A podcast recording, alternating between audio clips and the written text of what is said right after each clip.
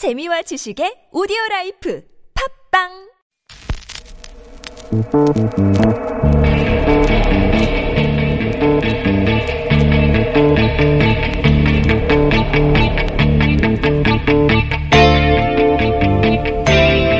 안녕하십니까 양지열 변호사입니다. 수요일 제 고정 코너는 스리슬쩍 없애더니 갑자기 양지열이라고 이름을 붙여놓고 뉴스공장 주말 특근을 맡겼네요. 네 진행을 맡았습니다. 최승호 PD가 MBC 신임 사장에 선임됐습니다. 해직된 지 1997일 만에 MBC로 복귀하는 거죠. 해직자 복직 문제가 최 신임 사장의 첫 번째 과제입니다. 지난 2012년이었죠. 파업 과정에서 부당 해고돼서 회사로 돌아가지 못한 MBC 해직자 6명도 신임 사장과 함께 복직한다고 합니다. 암 투병 중인 이용마 기자도 오는 월요일이면 출근할 수 있습니다. 이 기자가 부디 힘을 내고 기적이 일어나길 간절히 소망해 봅니다. 만나면 좋은 친구였던 MBC 어서 빨리 정상화되면 좋겠습니다. 12월 9일 토요일 뉴스공장 주말 특근 지금부터 함께 하시겠습니다.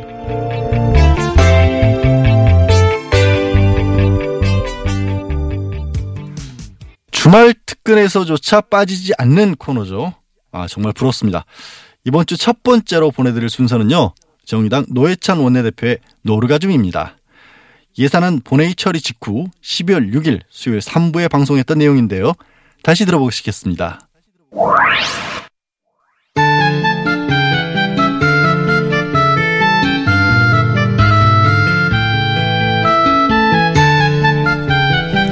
노르가즘 노회찬 원내대표 나오셨습니다. 안녕하십니까. 네, 안녕하십니까.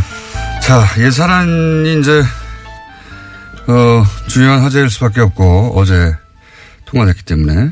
오늘 통과됐습니다. 오늘이죠. 새벽에 통과됐으니까 오늘 통과됐고. 근데 나경원 의원이 2부에 잠깐 나오셨는데, 어, 이런 항의를 하고 가셨어요. 이제 잠정 합의를 했다, 원내대표. 네, 네. 잠정 합의라는 것은 이제 의원총회에 돌아가서 추인을 받아야 되는 사안인데 추인도 안 됐는데 통과시켰기 때문에 이건 날치기다 신종 이렇게 표현을 했어요. 여기에 대해서 전문가로서 한마디 제가 손님으로 오셔가지고 일일이 반박을 못했는데 네. 일단 예산안은요. 네. 국회 선진화법에 의해서 그 합의에 이르지 못하면은 본회의에 자동 회부되게 돼 있습니다. 12월 2일까지. 예. 그래서 자동 부의. 예. 12월 1일 날 자동 부의된 상태였고 이미. 12월 1일 날 부로 부의된 상태였고 예. 이제 수정안이 나왔는데 그 소위 말하는 잠정합의라는 거는 수정안에 대한 잠정합의 예. 수정안에 사인은 했지만 의원총회에서의 동의를 구하지 못했기 때문에 잠정합의에 불과하다고 얘기한 것은 수정안에 대한 자유한국당의 입장이고 예. 근데 그 수정안도 국민의당이나 민주당은 합의한 상태였거든요. 예, 예. 그래서 원안이 자동 부의된 상태에서 예. 어떤 수정안이라도 나올 수 있는 거예요. 예, 예. 이- 이것은 뭐 50명 이상이 동의해 가지고 그 여기저기서도 낼 수 있는 것이고요. 네. 그래서 잠정 합의였기 때문에 안건 자체가 올라가면 안 된다. 다뤄서는 안 된다는 얘기는 그 어느 나라 국회의원인지를 일단 확인해야 됩니다. 하- 대한민국 국회의원은 그런 얘기 할 수가 없거든요. 자동 부의이기 때문에. 예. 근데 이제 논리는 이건 것 같아요. 어, 잠정 합의가 됐다는 것은 이제 의원, 이제 원내대표끼리 얘기고. 네. 예. 의원총회를 해서 총회를 모아서 어, 거기 추인을 하거나 반대하거나 의사결정을 해야 되는데 그 과정을 기다려주지 않았다. 뭐 이런. 그 얘기. 과정에 참여 안 했잖아요. 그, 그 과정이 표결 과정이지. 그거는 안건을 상정하는 과정은 아닌 거죠. 예. 그리고 사실 그리고 수정안은 예. 뭐그 원내 교수단체들의 어떤 모든 교수단체들의 동의하에 동의가 있어야만 올린, 올린다거나 이런 건 아니에요. 예. 그거는 뭐 정족수 어느 정도 수만 되면은 의사 정족수만 되면 올릴 수 있는 거죠. 그래서 표결에 이렇게 만약에 의원총회에서 이 안은 우리가 반대한다고 했으면 사실 표결에 참석했어야 되는 거죠. 참석했어야 되는 거죠. 네, 그, 그렇게 생각이 되는데, 이와가 이제 자유한국당에서는 제1야당을 무시하고 날치기를 통과시켰다라는 게 지금, 어, 자유한국당 입장인 것 같아요. 아, 날치기라는 거는 되게 이제 의원들이 반대하는 가운데 근데 그 사람들이 그 표결하지 말라고 얘기하지는 않았어요. 자, 뭐 그런, 그런 일이 있었습니다, 어제. 그래서 사실은 자유한국당도 통과를 막지 못하는 건 알고 있었죠. 알고 있었는데, 그래도 이제 지지자들 향해서 뭐라도 했다고 이제 퍼포먼스를 해야 하니까. 예. 어제 그렇죠. 나왔다고 자기들이. 그 표결에서 이 표결을 해서 다른 야당과 더불어서 힘을 합쳐가지고 이길 가능성이 있어서 표결에 참석을 하는 거고요. 참석해도 이제 안 될 것 같으니까 예. 이제 참석을 안 하는 거죠. 그러니까 아무래도 이제 시험에 떨어질 것 같으니까 그냥 자퇴해 버리는 거죠. 나는 학교 안 다녔다. 그래서 시험을 안 쳤다. 그래서 나는 참석 안 했는데 왜 시험을 쳤냐고 학교에 항의하는 거죠. 그런 거죠. 예. 어. 그, 그런 상황으로 또, 어, 이쪽 지지자들은 이해하시면 될 것 같고. 그리고 필리버스터를 왜 안 했냐고 말하시는 분들인데 필리버스터를 12월 1일 지나면 못하도록 한 게 새누리당 여당 시절에 그렇게 만들어놨죠. 예. 그래서 필리버스터를 못한 겁니다. 뭐 할 어떤 제가 볼 때는 의사, 의지, 예. 투지, 뭐 심지어 체력 이게 되는지도 의문스러웠어요. 저 사실 필리버스터 한번 보고 싶거든요. 자유한국당에. 체력. 자, 어, 근데 내용으로 들어가가지고, 어, 뭐, 아동수당 기초연금이 지방선거 이후로 지금 연기된 거, 여기에 대해 말들이 많습니다. 예. 그 아동수당하고 기초연금 인상은 자기들도 그 다른 모든 정당들이 지난 예. 대선에서. 5월 대선에서 약속을 했던 것이에요. 예. 그러니까 반대할 명분 일단 없고요. 예. 두 번째 이걸 연기하면 누가 손해보느냐. 그러면 여당, 민주당이 손해보느냐. 그게 아니에요. 이 수당을 받게 돼 있는 사람들이 손해 보는 거예요. 그렇죠. 그러니까 국민들의 고통이 더 가중되는 건데 그럼 왜 연기하려고 하느냐. 이걸 갖다가 예정대로 그 애초에 이제 예정했던 것처럼 오늘, 오늘 어, 통과됐으면 바로 내년부터 시행한다거나 네. 아니면 4월 혹은 뭐 나중에 여당에서 이제 수정안으로 양보한 게 7월부터였는데 네. 그렇게 할 경우에는 지방선거에서 여당에 대한 호감이 높아져 가지고 그러니까. 이제 싫으신다. 아니 그런 식으로 따지면은 그 근데, 근데 결국에는 자기들의 당리 당량을 위해서 국민들의 고통을 더 받아라. 그런- 이 그런 얘기거든요. 셈이죠. 예. 이런 걸 우리가 보통 내자로 뭐라 그러는지 아세요? 민중의 적이라 그럽니다. 그렇잖아요. 민중이 더 고통받아야 자기들이 더 유리해진다면은 그런 그런 위치에 있는 사람들이야말로 민중의 적인 거죠. 그러면 평창올림픽, 평창올림픽에서 금메달이 쏟아져 나왔다. 한국 선수단이, 예. 대표단이. 그러면 이제 정부도 좀 칭찬받을 거 아니에요. 예. 그러면 평창올림픽도 연계해야 됩니까? 금메달 따면 안 됩니까? 제2의 김연아 나오면 안 됩니까? 말이 안 되는 거죠. 이게 지방선거 이전에 뭘 한 해 만 한 얘기는 과거에도 있었는데 지방선거 이후로 연기하라는 건 제가 처음 들어본 것 같아요. 의님 들어보셨습니까, 이거? 아, 저도 처음 들어보는 거죠. 지방선거 전에는 슬픈 소식만 있어야 된다는 얘기. 어. 어. 지방선거 전에는 국민의 눈에서 피눈물만 나야 된다는 그런 말도 안 되는 얘기를 하는 거죠. 그리고 아동수당이 이제 90% 이하만 지급되게 하는 것도 결국 이제 야당의 주장에, 어, 뭐 중간에 합의를 해서 이렇게 90%로 야당 반대 때문에 합의가 됐는데 이것도 문제가 많지 않습니까? 예, 보편적 복지의 원칙이 후퇴한 것이고요. 예. 이렇게 되면 그 10%를 고르는 작업을 말, 한. 번만 하는 게 아니라 해마다 해야 됩니다. 왜냐하면 올해는 10%에 그렇죠. 들었는데 내년에는 10%가 아닐 수도 있는 거거든요. 11%가 될 수도 있고요. 예. 그럼 그걸 선별하는 작업이 다 행정 비용으로 들었는데 그러니까요. 공무원 줄이라고 하면서 예. 이렇게 되면 이걸 하는 공무원 더 늘려야죠 사실은. 그러니까 항상 보수는 자금 정부, 자금 정부 얘기하는데 실제로 이렇게 되면은 큰 정보가 필요한 겁니다. 오히려 거꾸로 요돈 아끼려고 공무원 비용이 훨씬 더 들어가게 생겼어요. 이게 보편적 복지라는 것이 혜택을 고루 주고 예. 다만 근데 왜 부자들에게 이런 거 없이도 될 부자들에게 왜 이걸 주느냐. 예. 그래서 부자들은 세금 많이 내라는 거거든요. 그런 거죠. 예. 근데 이제 이거 안 하고 나는 혜택 안 받으니까 이, 이거와 관련된 세금 부담도 안 지겠다. 이렇게 논리적으로 이어질 수도 있는 거죠. 이 보편 복지에 대한 개념 자체가 잘 없는 것 같아요. 예를 들어서 뭐 바다에 빠졌는데 당신 그 소득 소득 구간이 10% 이상이야 아니면 이하야 이거 구분해서 구하지 않거든요. 그 치아는 어 보편 보편적인 거거든요. 국민 얘기만 하면 받는 건데 그렇죠. 그런 예 그런 그런 개념 자체가 없는 것 같아요. 이거를 자꾸 예전에 이제 빈민구제 하듯이 예 뭐 예를 들어 흉년 들면 쌀 나눠 주는 것처럼 이렇게 시의 관점에서 자꾸 보다 보니까 예를 들면 우리 수돗물 있죠. 예. 이거 상수도 공급도 일종의 그 보편적 복지입니다. 사실은. 그러면 그 상위 10%는 수돗물 끊어버려.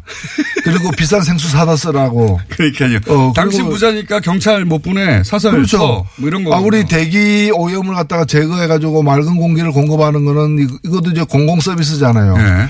그러면 그래서 그걸 위해서 돈을 많이 쓰잖아요. 다음 그 돈, 그런데 호흡은 똑같이 다 하잖아요. 근데 그 드는 비용에 대해서는 자- 자산이나 소득이 많은 사람들이 더 세금 많이 내니까. 세금 많이 내는데 그러면 상위 10%는 그냥 뭐 저기 뭐 산소 마스크 쓰고 다니라 예. 자기 돈으로 산소 사가지고 그런 얘기가 비슷한 거죠. 그 보편 복지는 계속 확대되어 가는 방향으로 가야 되는데 보수는 이 보편 복지의 개념 자체가 없고 이건 불쌍한 사람 도와주는 거 다 시혜다. 근데 그거를 다 할 필요가 있냐 이렇게만 접근하는 것 같아요. 네. 어제 예산안 그 표결하는 과정에서 그 자유한국당 의원들이 그때 들어왔거든요. 들어와서 뭐 거친 거센 항의를 하고 표결하려고 이제 지- 지- 어, 저 정세균 의장이 진행을 하니까 다들 팻말을 꺼내 손팻말 들었어요. 네. 그 손팻말이 사회주의 예산 반대예요. 사회주의의 쌈반대.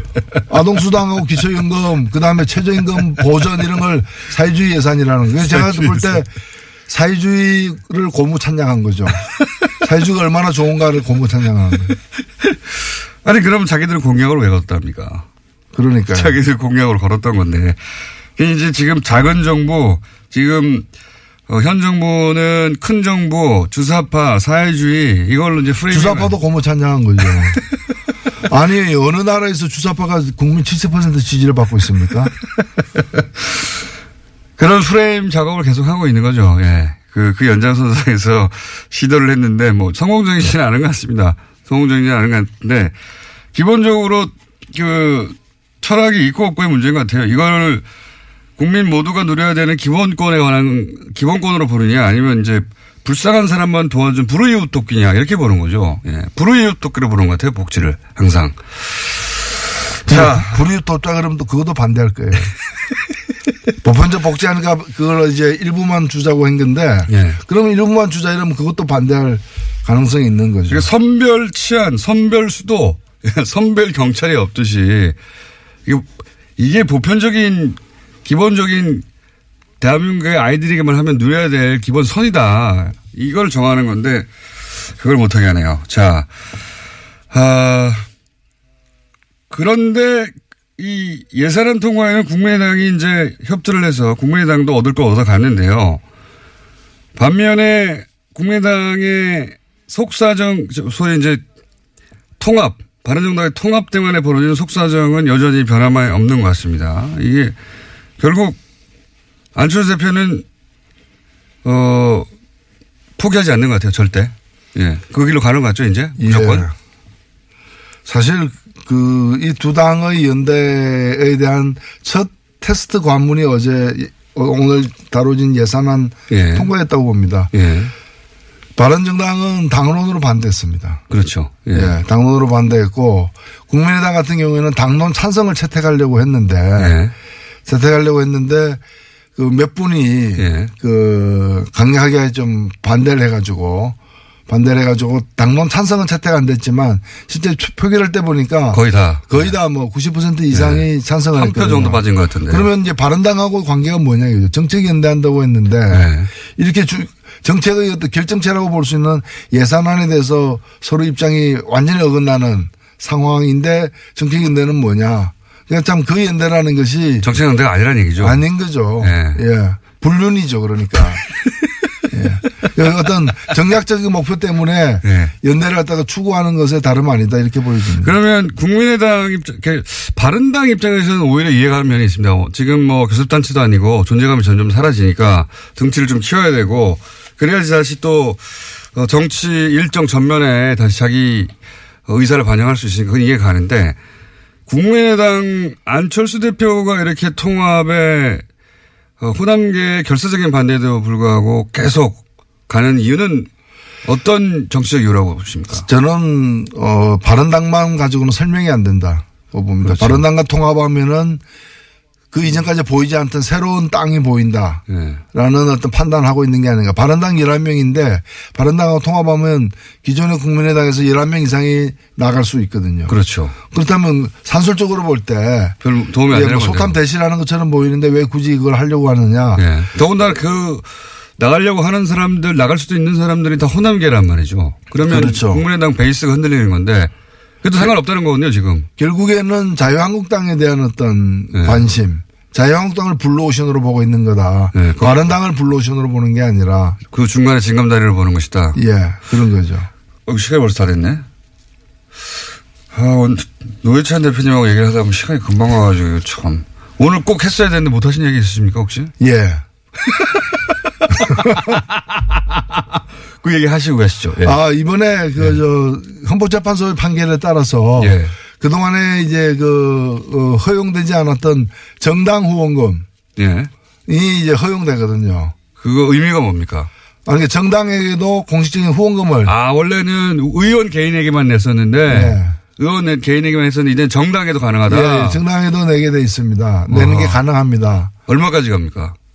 아, 그건 똑같습니다. 뭐 500만 원까지 1인당. 500만 원짜리 일인당. 10만 원까지는 세액 공제가 되는 네, 그대로. 예, 어. 도- 돌려받는 거고요. 너, 그 대표님 후원금 다 찼습니까? 예, 찾습니다. 네. 예, 그래서. 정의당에도 네. 네. 어, 정의당은 정의에 목마릅니다. 정의당의 정의는 후원금입니다. 저기는 정이 이제 자금에 목마른 상황이니까 지금 솔직히 그렇습니다. 솔직히 그렇습니다. 예. 정의당의 후원금 낸 만큼 대한민국의 정의가 실현됩니다. 알겠습니다. 정당에도 이제 후원금 가능하답니다. 개인이. 지금까지 정의당의 노회찬 원내대표였습니다. 감사합니다. 네, 감사합니다.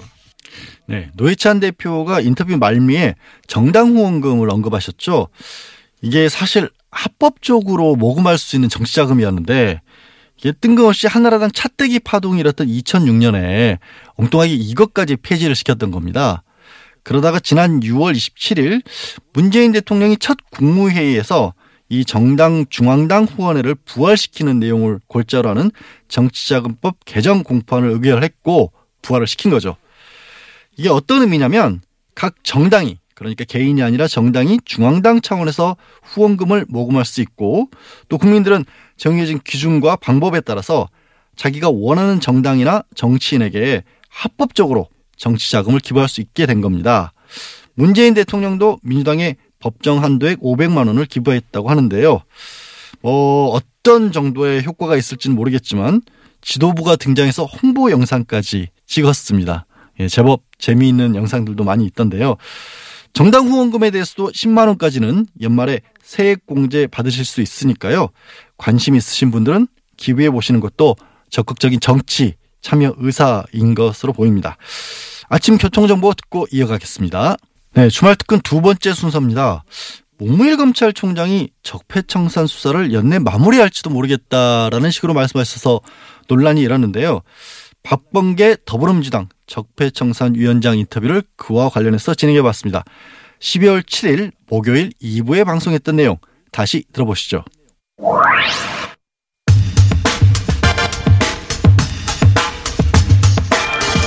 적폐 청산 수사를 올해 안에 끝내겠다. 문무일 검찰총장 발언 흑폭풍 좀 다뤄보겠습니다. 더불어민주당 적폐 청산, 청산위원장 박범계 위원님 같겠습니다. 안녕하세요, 위원장님. 네, 반갑습니다. 네. 어, 검찰총장이 적폐청산 수사를 올해 안에 끝내겠다. 이렇게 말하면 안 되는 거 아닙니까? 아, 뭐, 그 뒤에 이제 여러 추가적인 어떤 그 보도에 의해서 다소 이제 그 발언의 진위가 좀 설명이 되긴 했는데요. 네. 뭐, 문무일 검찰총장의 말씀이 뭐, 어, 모든 적폐청산과 관련된 수사를 금년 내에 마친다. 이런 의미로는, 에, 해석하지는 않습니다. 아, 국정원 어, TF에서 수사 의뢰된 사건의 에, 가닥은 내로 좀 어, 잡았으면 좋겠다 그렇게 이해를 하고요. 어, 다소 그 말씀의 진위가 좀 전달되는데 조금 어, 혼선이 있었던 것은 맞는 것 같습니다. 그러면 진이라 하면, 어, 위원장님 보시기에는 속도를 내겠다. 이런 의미라고 보시는 겁니까? 아, 고충이 좀 있다고 저는 보여지는데요. 어, 뭐 아시다시피 일부 언론과 또 이명박 대통령 본인, 전 대통령 본인 또 어, 자유한국당의 정치적 공세, 정치 보복 프레임이 있었고요. 또 간과할 수 없는 것은 검찰 내부에 에, 뭐 어, 검사장들 일부의 어떤 그 청, 어, 검찰이 청와대 하명 수사를 따르는 거 아니냐라는 그런 불만들이 있었습니다. 아, 최근에 법원 같은 경우에도 김명수 대법원장께서 아, 또 이제 그런 발언도 하셨죠. 그래서 일종의 조직의 수장으로서의 에, 어떤 고충도 고려하고 또 어, 수사의 어떤 속도감도 어, 어, 일종의 요구하고 하는 어, 그러한 어떤 어, 발언이 아닌가. 저로서는 그렇게 해석할 수밖에 없습니다. 그렇다면 굳이 청와대가 연내 마무리는 불가능하다 이렇게 입장을 이례적으로 밝힌 이유는 또 뭡니까? 청와대는 분명한 입장이 같습니다. 청와대 고위 관계자의 에, 발언을 보면 아, 수사에 현재 진행되는 상황으로서는 아, 금년 내에 끝내는 것이 불가능하다. 문무일 총장의 발언은 아, 속도감 있게 수사하라는 그런 의미로 받아들인다. 아, 또 적폐청산의 수사라는 것이 야당 일부 야당의 주장처럼 그러한 정치 보복 그런 것이 아니고 제도와 어떤 관행 시스템을 바꿔내는 과정이기 때문에 혐의가 있으면 아, 있는 대로 수사할 수밖에 없는 거 아니냐라는 음, 아주 강한 의지를 다시 한번 아, 표현한 걸로 봅니다. 그 일반 시민들 입장에서 궁금한 건 결국 그래서 이거 연내 끝나는 거 아니죠? 네. 불가능하다고 봅니다. 여러 가지 조건들이 그렇습니다. 예. 그러면 이제 어, 적폐청산 위원장으로 보시기에 앞으로 남아있는 사건들, 사건들 중에 가장 중요한 남아있는 적폐수사가 어떤 게 있습니까? 국민의 관심은 뭐니 뭐니 해도 어, 지금 박근혜 국정농단을 건 넘어서서 그 원인이 됐던 이명박 정부 당시의 여러 가지 적폐들에 대한 수사인데 그 정점은 이명박 전 대통령 아니겠습니까? 그렇죠. 어, 어떤 방식으로 조사를 할 것이냐. 군사이버 사령부 관련해서는 어, 직접적인 그러한 어떤 진술들이 나왔습니다. 김관진이 석방이 됐습니다만 예. 아, 저는 다스 문제라든지, 에, 다스 140억이, 에, 스위스 계좌에서 다스로 돌려가는 과정은, 어, 분명히 불법성이 있는 거고요. 또, 제2롯데월드, 뭐, 여러 가지 자원외교 비리, 자원 비리, 이런 것들은 여전히 수사의 대상으로 남아 있다고 봅니다. 자, 그러면 그 말씀을 꺼내셨으니까 이왕 연결된 김에 박범계 네. 의원님도 사실은 오래전부터 이 다스 관련해서 자료들을 많이 네, 들여다. 죠? 네. BBK, 예. 네. BBK 다 연결되니까요, 결국은. BBK. 예, 그렇습니다. 예. 자료를 오랫동안 보시고 특히 미국 쪽 어, 판사 출신이시다 보니까 그런지 미국 법원에서 나온 자료를 굉장히 면밀히 검토하신 걸로 알고 있는데 어 연결된 김에 미국 법원에서 네네. 나온 뭐 최근의 그렇습니다. 해석이나 판결이나 중에 주목할 만한 것들이 있습니까? 예, 그렇습니다. 이, 어, 뭐, 미국에서는 여러 가지 소송들이 있었습니다. 그 중에 특히, 제가 지난번에 자금의 흐름 관계는 밝혔고요. 예. 아, 옵셔널 캐피털과 김경준 사이에 미국 캘리포니아 지방법원 소송이 있었는데요. 예.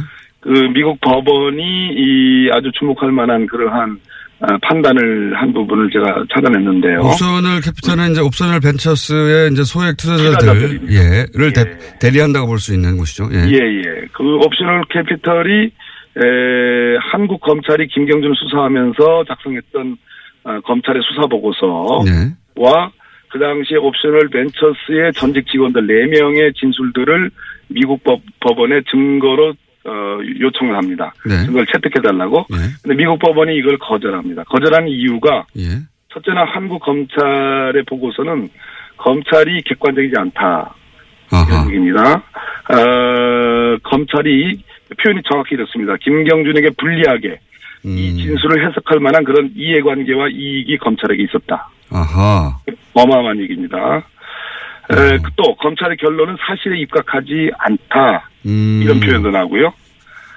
어, 그렇기 때문에 에, 이 검찰의 수사 보고서는 공공 보고서로서 법정으로 채, 법정에서 채택할 증거가 아니다. 어허. 라고 분명히 얘기하고 있고요. 또 하나는 자, 잠깐만요. 미국 법원이 그러니까 BBK 수사를 한 한국 검찰을 불신한다는 내용이 그렇습니다. 미국 법정에서 없다는. 없다는 얘기고요. 예.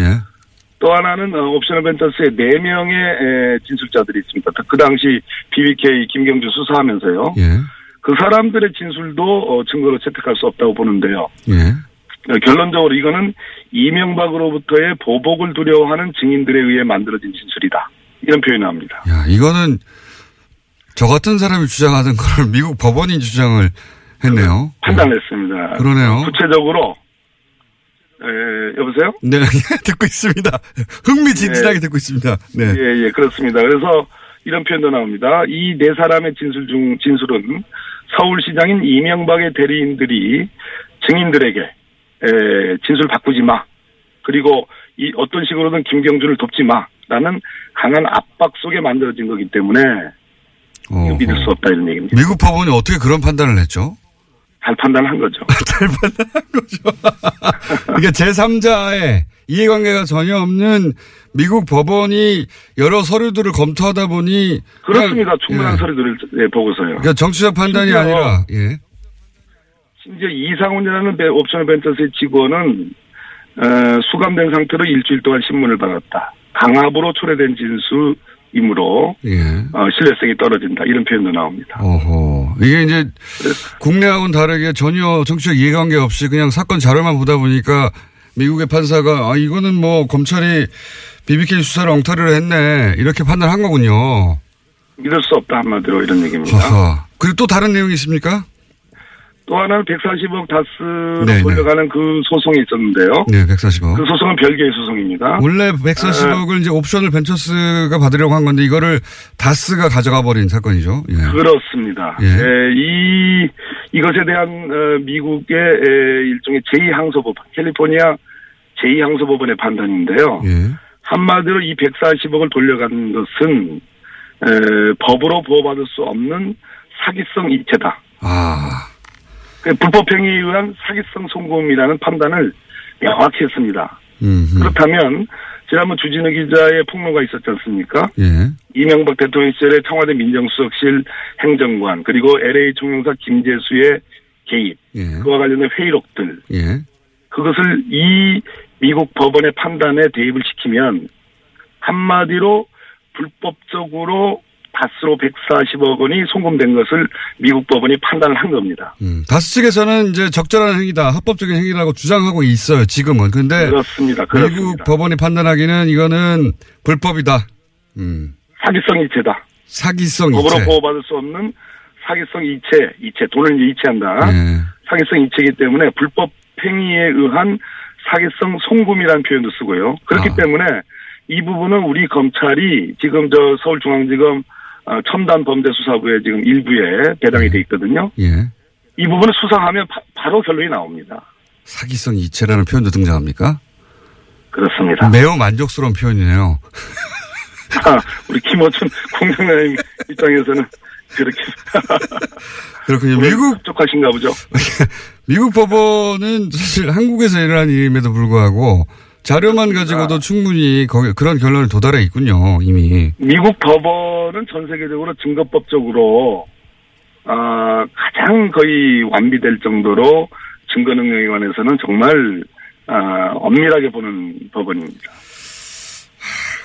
의원님도 만족스러우시겠습니다. 네. 네. 의원님도 오랫동안 이 사건을 들여다보신 걸로 아는데, 예.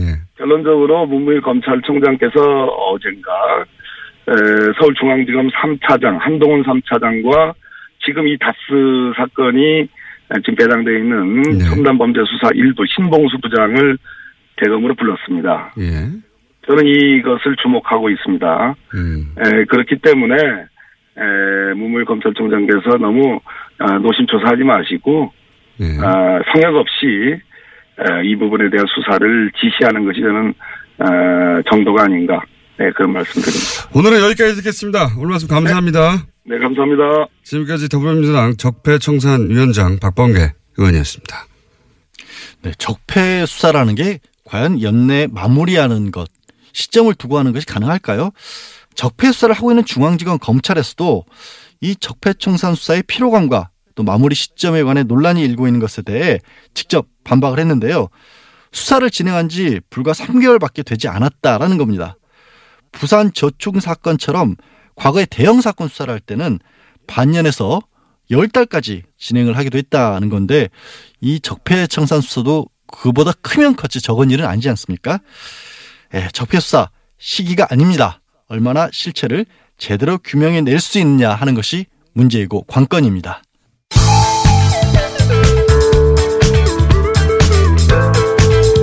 뉴스의 깊이가 다릅니다.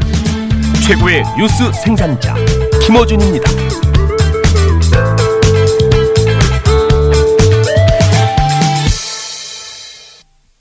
네, 12월 7일 목요일이었죠. 이것만은 알아야 할 아침 뉴스 이알류 시간에 김호중 공장장이 댓글을 동원한 여론 왜곡 작업이 여전히 계속되고 있다라는 의혹을 직접 제기했습니다. 7일 방송 내용 먼저 들어보시겠습니다. 제가 댓글 부대 아직도 운영된다 이야기 여러 번 했거든요. 근데 이제 반신반의 하셨던 분들이 많을 거예요. 제가 오늘은 좀 더 구체적인 증거에 해당되는 정황을 거의 증거라고 봅니다. 말씀드리면 지금 네이버에 가서 옵션 열기라고 치고 실시간 검색 탁 클릭하면 각종 기사에 달린 댓글들 중에 옵션 열기라는 단어가 포함된 댓글들이 주르륵 나옵니다. 이게 전부 다 댓글 부대가 쓴 댓글이에요. 댓글을 달 때 위에서 지시를 받아서 그걸 자기 아이디로 카피를 해서 댓글을 달았는데 거기 맨 앞에 옵션 열기라고 하는 내용과 상관없는 메뉴가 있는데 그걸 카피해서 갖다 붙여버린 거예요. 그게 여전히 지금 오늘도 달려있는 것들을 볼 수 있어요. 제가 오래전부터 봐왔는데 이걸로 몇 가지를 알 수 있어요. 이제는 댓글 부대 전용 프로그램이 있는 거예요. 그리고 그걸 카피할 때 옵션 열기라는 부분은 삭제하고 카피해야 될 편입니까? 그래 깜짝같죠. 그런데 컴퓨터에 그만큼 익숙하지 않아서 고연령대 노년층일 가능성이 높은 거죠. 그것까지 카피해버린 거예요. 재밌죠? 예. 지금 당장 해보시면, 왜냐면 제가 이제 방송에서 이 말을 했기 때문에 이제 지워버릴 거예요. 근데 지금 당장 해보시면 실시간으로 주르륵 나옵니다. 예. 댓글 알바 있다. 댓글 무대 있고요. 이거 누구, 누가 시키고 누구 돈으로 하는 건지, 어, 주요한 적폐 수사 끝나면 이거 수사 들어가야 된다고 봅니다. 여전히 돌아가고 있어요. 댓글 알바들. 네, 김어준 공장장이 가르쳐 준 대로 옵션 열기 검색해 본 분들이 정말 많았습니다. 예, 실시간 검색어 1위에 올랐거든요. 반향이 어마어마했고요. 공장장은 다음 날인 12월 8일 스스로 미니 인터뷰까지 했습니다. 아마 라디오 방송 사상 최초가 아닐까 싶은데요. 진행자가 스스로 진행한 미니 인터뷰 들어보시겠습니다. 이제 아, 갑자기 중간에 미니를 하시는 건가요? 끝에 하는 게 아니라요? 아니요. 예, 자체 예. 미니. 네. 잠깐 이야기를 좀 길게 해볼까 합니다. 왜냐면은 제가 어제 브리핑을 하다가 어, 미투 해시태그 얘기하다가 예, 그렇죠. 저 타임의 네. 올해 인물 설명을 하다가요. 예, 나온 태그 이야기입니다. 얘기 나와서 제가 갑자기 발동을 해서 어, 이것저것 이것저것 좀 뒤섞어서 설명을 했는데 오늘은 좀 자세히 설명을 할까 하는데 어, 왜냐면 또 어제 정편에서 아 이거 댓글 알바 아니다 뭐 이런 물타기도 나왔어요. 제가 그분들에게 조언을 드리는데 잘 모르시면서 참전하시면 안 됩니다. 어, 선관위 지도 사건 제가 잡아가지고 특검까지 간 겁니다 이거. 댓글 알바 제가 처음 떠들기 시작한 거예요. 시발단 제가 찾아낸 이 분야의 전문가는 접니다. 네. 자, 그래서 잘 모르면서 그렇게 참전해가지고 이거 댓글 알바 아니다 이런 물타기 하시면 나중에 어 곤욕을 치를 수 있습니다. 자, 우선 자세히 제가 설명드릴게요. 어제는 제가 짧게 얘기했는데 이 댓글 부대는 우선 네이버가 활동 베이스로 봅니다. 자, 예를 들어 보죠. 댓글 지정이 있다고 있다. 그러면 댓글도 다르고 퍼 나르고 막 유포해야 되잖아요. 뭐 이건 국정원 또는 뭐 사이버 사령부 댓글 수사에서도 나왔죠. 그렇게 한다고. 그런데 네이버 기사의 댓글 창에는 댓글 모음이라는 메뉴가 있어요. 그 상단에, 그 창 상단에. 근데 글 내용을 카피할 때 마우스로 이렇게 쭉 글만 긁는 게 아니라 윗부분에 이런 댓글 모임, 모음이라고 하는 메뉴가 있는 부분이 상당히 있을 거 아니에요. 그걸 쫙 긁으면 댓글 모음 메뉴 바로 뒤에 화살표 모의 꺽쇠가 하나 있습니다. 꺽쇠. 이 꺽쇠 부분까지 카피를 하고 그걸 붙여 쓰기를 하면 이 꺽쇠 부분에 옵션 열기라고 하는 숨어 있는 텍스트가 있어요. 그게 복사가 되는 거예요. 이 꺽쇠에 옵션 열기라는 태그가 숨어 있는 거죠. 예. 그 프로그램을 할 때 이 화살표 꺽쇠, 딴 데 있는 게 꺽쇠에 들어있는 거예요. 꺽쇠의 주석으로 달아놓은 겁니다. 이건 프로그램 하는 분들은 무슨 말인지 금방 알아듣실 텐데 그 꺽쇠에 그런 주석을 달아놨는데 그 주석의 목적이 뭐냐. 네이버가 확인해 준 바에 의하면 이 대체 텍스트의 목적은 원래 시각장애인들이 보질 못하잖아요, 화면을. 그러면 그 screen reader라는 게 있어요. 시각장애인들이 화면에 뭐가 있는지 읽어주는 거죠. 인터넷을 사용할 수 있게. 그 screen reader가 이 꺽쇠 부분을 읽을 때 요 해당 텍스트가 설명 문구로 나오는 겁니다. 목적은 그거예요.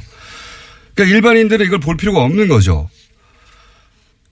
그런데 복사해서 붙였을 때도 원래 나오지 않게 되어야 하는 건데 이게 특정 조건에서 나와요. 그러니까 약, 어, 미니 버그죠. 미니 버그예요, 사실은. 오류가 뭐 생겼다라는. 약간의 오류예요. 나오면 안 되는 건데 나온 거예요. 근데 뭐 대단한 건 아닌데 사실 이런 오류들은 간혹 있어요. 언제 나오느냐 특정 조건이라는 게 자기가 댓글을 달고 자기가 자기 글을 복사해서 답글을 할때 요 특정 조건에서만 이 어, 여기까지 이해하셨죠? 그러니까 자기가 자기 댓글을 복사할 때만 뜬다, 뭐 이런 의미로. 자기 네. 댓글을 그냥 복사하기만 하는 게 아니라 어, 답글 창을 열고 복사할 때 그 조건에서만 요 오류가 탁 나오는 거예요. 요, 요 조건에서만 나옵니다. 그러니까 이 꺽쇠 부분까지 쭉 긁어서 카피를 하면 옵션 열기라고 하고 하는 숨어 있는 텍스트가 탁 복사되고 카피할 때 그게 턱 튀어나오는 거예요. 어쨌든 기술적인 부분 자세히 몰라도 되는데 그럴 때 나오는 오류인데 중요한 거는 자기가 댓글을 달고 자기 댓글을 복사하고. 자기 댓글을 쭉 상당 부분까지 예. 사실 생각해 보면 꼭 텍스트만 복사할 때 텍스트 복사도 되잖아요. 꼭 필요하면 꼭 필요한 경우도 없지만 근데 그 위에 부분까지 쫙 긁어야지 이게 나오는 겁니다. 그것도 그 꺽쇠 부분을 포함해야지. 어, 종편에서는 뭐 자기 글을 자기 아이디까지 복사하면 일어나는 일이라- 일이라서 실수라는 식으로 물타기를 하는데 생각을 해보면 자기가 게시글에다가 댓글 하나 달았어요. 근데 그걸 댓글창을 열고 자기 아이디부터 쭉 긁는 경우가 언제 있습니까? 그것도 반복적으로 여러 번 일어났다는 점에서 좀 이상한 건 사실입니다. 그것도 이 글들의 유형을 보면 그, 어, 위에 있는 문장과 상관없는 덧글 또 달거든요. 그러니까 한 번 한 다음에 계속 갖다 붙이는 거예요, 이게. 그렇게 수많은 사람들, 제가 확인한 것도 천 명이 넘어요. 그리고 그게 실수라면 왜 오로지 정부 비판하는 사람들만 그런 실수를 반복적으로 수천 명이 하냐고요. 말이 안 되죠. 이건 댓글 부대예요. 어, 그리고, 자, 그리고, 생각해 보자고요. 스스로 SNS를 운영하는 사람이에요. 페이스북을. 자기가 그런 사람들은 옵션 열기 같아, 옵션 열기 같은 말도 안 되는 문구는 그게 맨 앞에 붙어 있거든요. 맨 앞에 붙어 있으면 그걸 그대로 둘 리가 없어요. 자기 SNS니까 하루에도 몇 번씩 확인하는데 이거 뭘 말하느냐. 자기 SNS가 아닌 겁니다. 아무 애정 없이 여론 조작용 계정. 자기 할당 입문만 하고 그 다음에 쳐다보지도 않는 거예요. 그래서 말도 안 되는 이런 문구가 붙었는 줄 모르는 거예요. 알바입니다. 알바. 자, 그런데 옵션 열기는 그렇게 네이버 댓글 답글창에서만 나오는 오류인데 제가 어제 프로그램으로 이런 지령을 받았을 거라고 추정했지 않습니까? 이거 구체적인 설명을 안 해가지고 뭐 제가 틀렸다고 함부로 덤비시면 안 돼요. 자, 옵션 열기 말고 이런 아이디들이 다른 문구들까지 카피해서 붙어 있는 경우들이 있어요. 옵션 열기가 대표적인 거고, 예. 어제는 짧게 얘기하느라 대표적인 옵션 열기라는 문구 하나만 얘기했는데 다른 문구들도 붙어가지고 쓸데없이 뭐 이를테면 어떤 건가요? 어, 여러 가지 있어요. 뭐 layer 같은 것도 있고 여러 가지가 있어요. 그러니까 자기가 쓴 글이 아닌 거예요. 분명히 카피한 겁니다. 어디서 카피한 건데 그 카피한 걸 안 지운 거가 있어요. 근데 그걸 그대로 트위터나 페이스북에 갖다 붙인 글들이 꽤 있습니다. 그래서 제가 이걸 보면서 아 이건 네이버 이외에 어떤 다른 어떤 프로그램의 어떤 프로그램 메뉴 부분을 긁다가 같이 붙이게 된 거구나 추정을 한 거예요. 그리고 또 한 가지 생각을 해보면 이제 댓글 지정이 있다고 칩시다. 그럼 내용만 갑니까? 아니에요. 그걸 어디다 쓸 건지 지정해 줘야 되잖아요. 그러니까 그 글을 어디다 달지 링크가 같이 가야 됩니다. 이게 짧은 게 아니란 말이에요. 기, 기, 이걸 불러줄 수 없어요. 그러면 카톡이나 메일 같은 거로 보낼 수도 있어요. 물론. 근데 지난 수사 때 잡힌 게 다 그런 거예요. 수사 때 설린 게 메일 내에서 나오고 막. 그러니까 내용과 링크를 어떤 프로그램으로 이제는 보내는 게 아니겠는가 앞에 거 부- 부분을 합쳐서 그렇게 추정을 한 겁니다. 물론 이런 별도 프로그램이 없을 수도 있어요. 원시적으로 할 수도 있어요. 여전히. 뭐 메일로 한다든가. 프로그램이 없을 가능성도 있는데 프로그램이 있을 거라는 추정한 것은 그런 근거에 해서 한 것이고 근데 프로그램이 있냐 없냐는 본질이 아니에요. 그건 그것도 제가 계속 추적해 보고 싶은데 중요한 건 이 옵션 열기 댓글 부대가 현재도 돌아가고 있다. 그런 정황이 명백하다. 그런데 옵션 열기라고 하는 실수 없이 유포된 건 얼마나 더 많겠는가. 예. 여기 끝이 아닙니다. 너무 긴가요? 네. 왜냐하면은 자꾸 이렇게 어설프게 덤벼가지고 댓글 부대인 정황을 좀 더 얘기해 볼게요. 제가 어제 방송한 직후에 이건 제 머리 싸움이 당한 겁니다. 이거 댓글 부대 운영하는 사람들이 제가 방송을 하자마자 옵션 열기에 붙어 있는 수많은 댓글들이 신속하게 삭제됐어요. 자, 꽤 삭제됐다 그러더라고요. 제가 확인한 것만 해도 몇백 건이 넘어요. 뭐 몇천 건이 넘었고 넘을 겁니다. 엄청나게 많아요. 원래 있던 거 거의 다 없었어요. 검색하면 안 나와요, 이제. 그런데 이게 단순 실수다. 그러면 그 단순 실수한 사람들이 하필이면 그 시간에 다 실시간으로 뉴스 공장을 듣다가 한꺼번에 다 같이 게시판에 가가지고 어, 나의 실수를 다 지워야 돼. 다 없애버렸다? 이것도 말이 안 되는데 단순 실수인데 그걸 왜 지웁니까? 어, 내 실수했구나 하고 알지. 더구나 여기가 제가 보기엔 이 한꺼번에 지운 거는 실수예요. 저의 머리 싸움이 당했다. 그럴 줄 알았어요. 그리고 댓글만 지운 게 아니에요. 나 이럴 줄 알았어. 아이디도 없애버렸어요.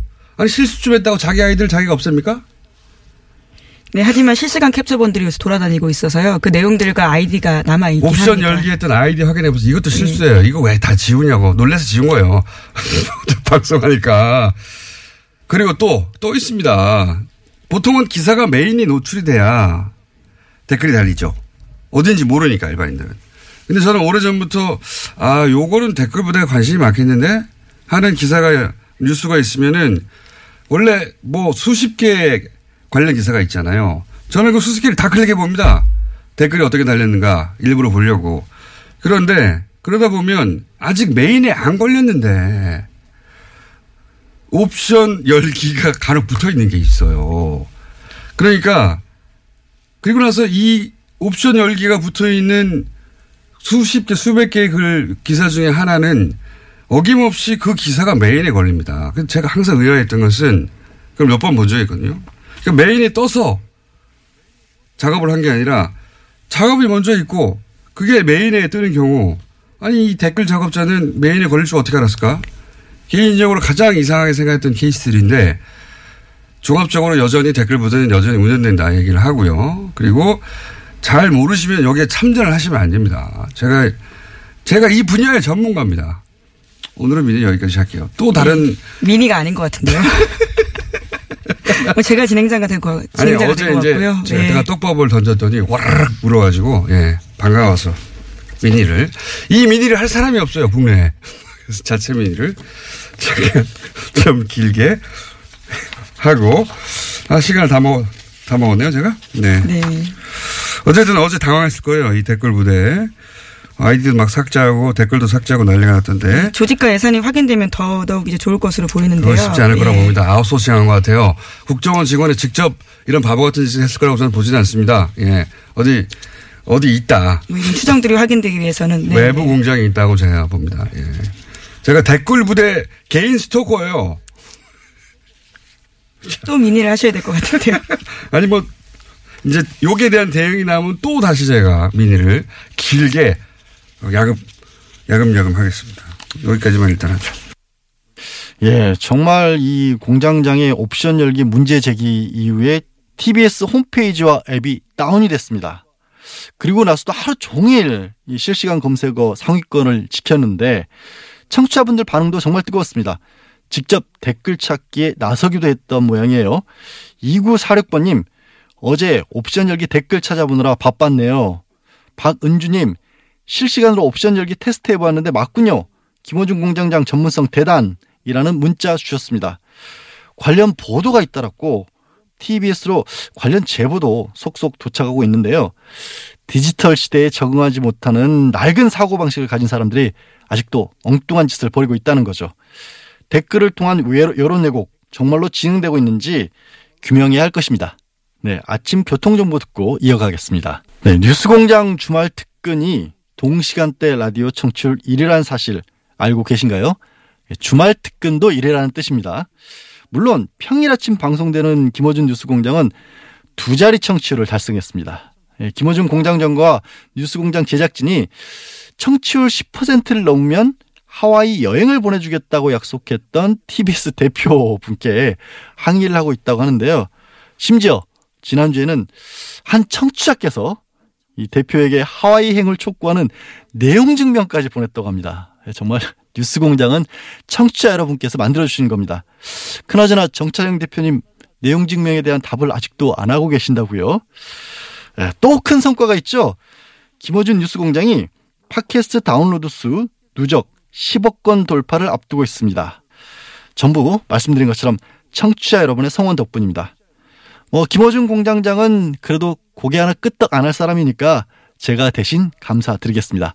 청취자 여러분 고맙습니다. 뉴스공장 주말 특근 오늘 준비한 순서는 여기까지고요. 언제일진 모르지만 조만간 다시 나타납니다. 저는 고맙습니다.